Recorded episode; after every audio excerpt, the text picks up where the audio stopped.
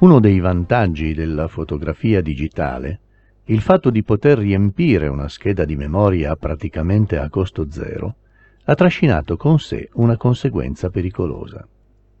Poter fotografare tutto ciò che si vuole senza la preoccupazione di sprecare costosi metri di pellicola spinge molti a fotografare in modo compulsivo, senza ragionare sul soggetto e sui suoi rapporti con lo sfondo, e tanto quelle doppie le cancello e quelle sbagliate le aggiusto con Photoshop.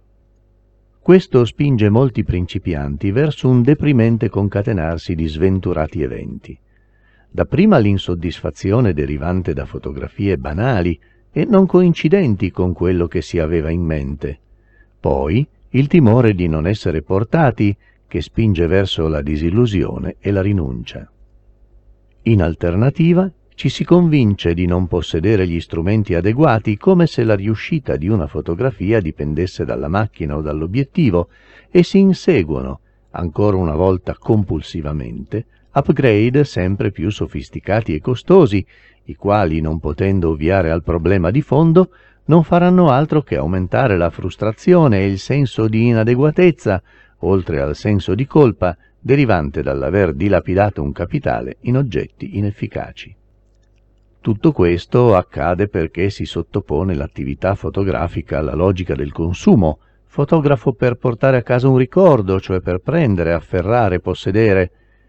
Cerchiamo invece di considerare la fotografia per quello che è, una forma di comunicazione. Si fotografa per dire qualcosa. Facciamoci allora la domanda giusta. Che cosa voglio raccontare? Il racconto fotografico non è diverso dal racconto letterario. Entrambi devono avere un tema principale, un filo conduttore, un soggetto ben definito. Questo tema principale, questo leitmotiv, deve essere forte, chiaro, deve essere dominante, altrimenti il racconto viene diluito da particolari inutili e il tema si perde.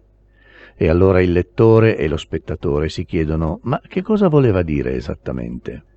Questo non possiamo permettercelo, Ecco perché nello scrivere è importante individuare un tema dominante che leghi il racconto dall'inizio alla fine, ed ecco perché in fotografia il soggetto principale deve riempire lo spazio dell'inquadratura, senza elementi di sfondo superflui o distraenti.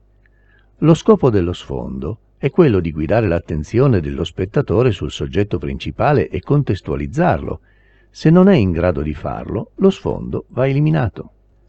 Inoltre, bisogna rendersi conto che la fotografia digitale, se la si vuole affrontare seriamente, richiede un'attenzione pari a quella necessaria per fotografare con un apparecchio di grande formato a banco ottico. E guardate che non sto mica scherzando.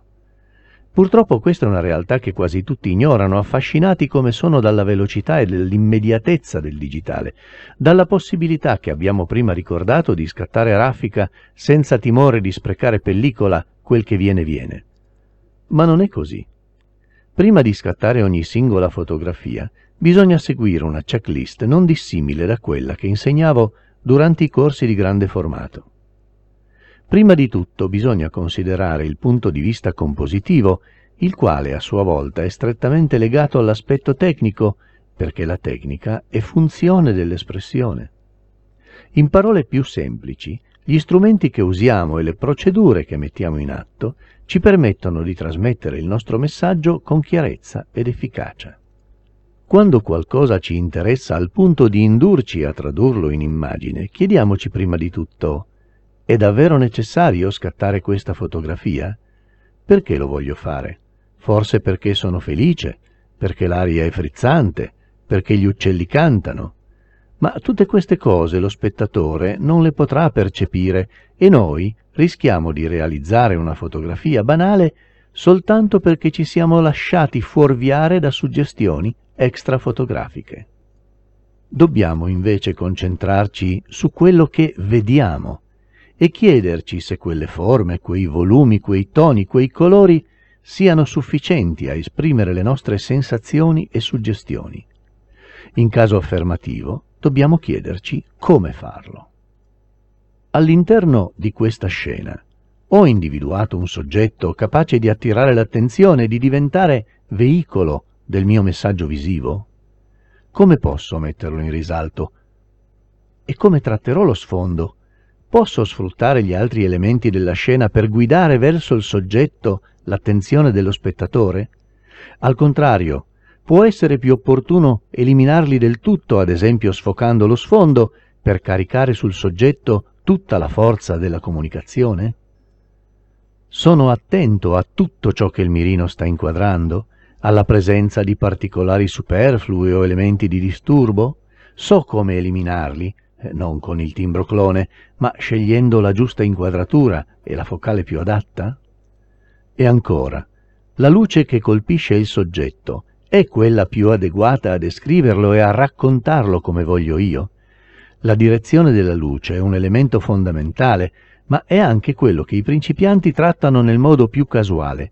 Vedono un soggetto interessante e scattano, senza minimamente chiedersi da dove provenga la luce e come lo illumini.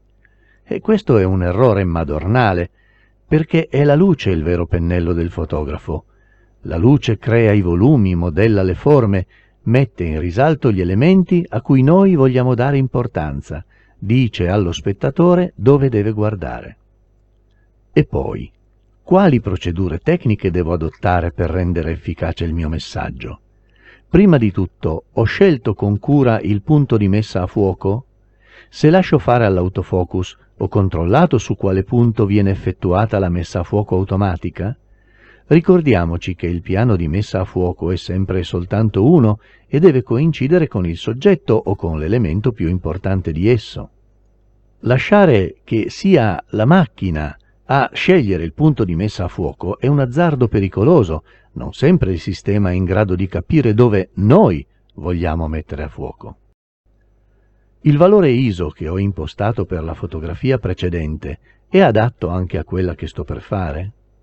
Il diaframma che sto impostando mi garantisce una profondità di campo sufficiente e adeguata a raccontare il soggetto nel modo migliore? Il tempo di otturazione è sufficientemente rapido da scongiurare il mosso a mano libera? In caso negativo ho il treppiede o almeno un posto dove poter appoggiare la macchina per renderla stabile? Su quale punto sto rilevando l'esposizione? Sono sicuro che quel punto coincida con il grigio medio o comunque con il particolare che io voglio perfettamente leggibile? Se uso il flash per la compensazione delle ombre, sono sicuro che il tempo di otturazione che la macchina determina per lo sfondo non generi un'immagine mossa che si andrà a sovrapporre all'immagine ferma creata dal flash.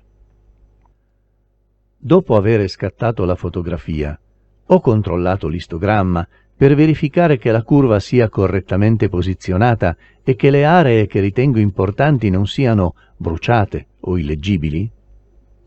Conosco già l'obiezione, tutto questo lo si può fare quando ci si occupa di paesaggio, di architettura, di still life, ma come è possibile fare tutti questi controlli durante un matrimonio o un reportage di cronaca o quando ci si dedica alla street photography?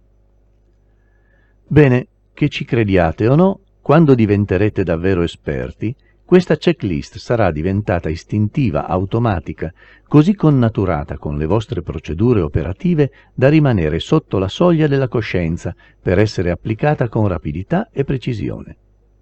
E se ancora non ci credete, pensate a quante cose dovete fare quando siete alla guida di un'auto e dovete affrontare un tornante in discesa.